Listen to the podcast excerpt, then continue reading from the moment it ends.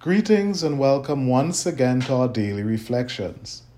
I am Father Royce Thomas, a Redemptorist ministering at Immaculata University.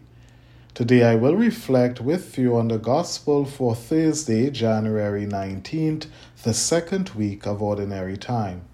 Our Gospel comes from the book of Mark. Jesus withdrew toward the sea with his disciples a large number of people followed from Galilee and from Judea. Hearing what he was doing, a large number of people came to him also from Jerusalem, from Idumea, from beyond the Jordan, and from the neighborhood of Tyre and Sidon. He told his disciples to have a boat ready for him because of the crowd, so that they would not crush him. He had cured many, and as a result, those who had diseases were pressing upon him to touch him. And whenever unclean spirits saw him, they would fall down before him and shout, You are the Son of God.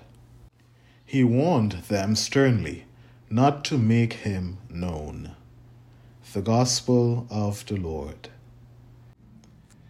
I believe it is quite remarkable that people were prepared to alter their plans for the day to follow Jesus.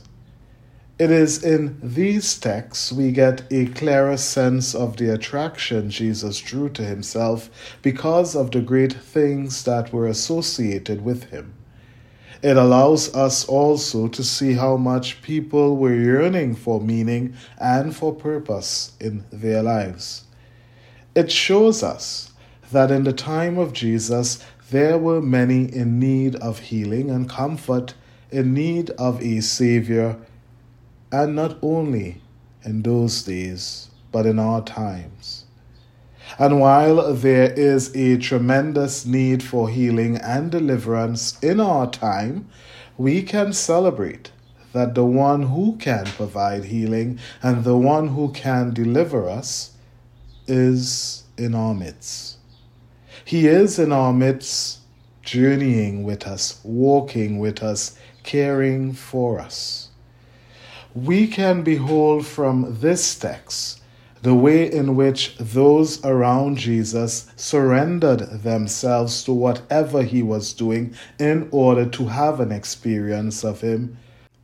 Based on the accounts of the gospel, we are aware that those who followed Jesus did not leave the same.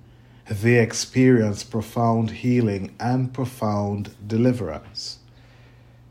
Friends, it is a reality that our world is imperfect and evil still exists. But we are reminded once again that once Jesus is in our midst and he is prepared and willing and available to us, we are not without hope or we are not without a solution. I think the challenge for us in our modern busy world is the ability to follow Jesus to drop everything else and to turn to Him as our only solution.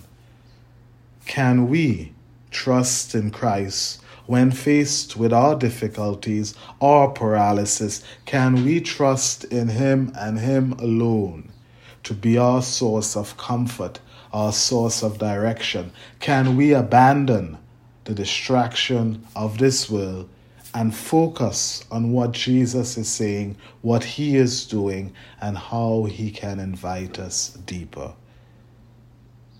Rejoice, for Jesus is there to make the miracle happen.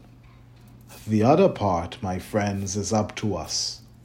Are we going to Him?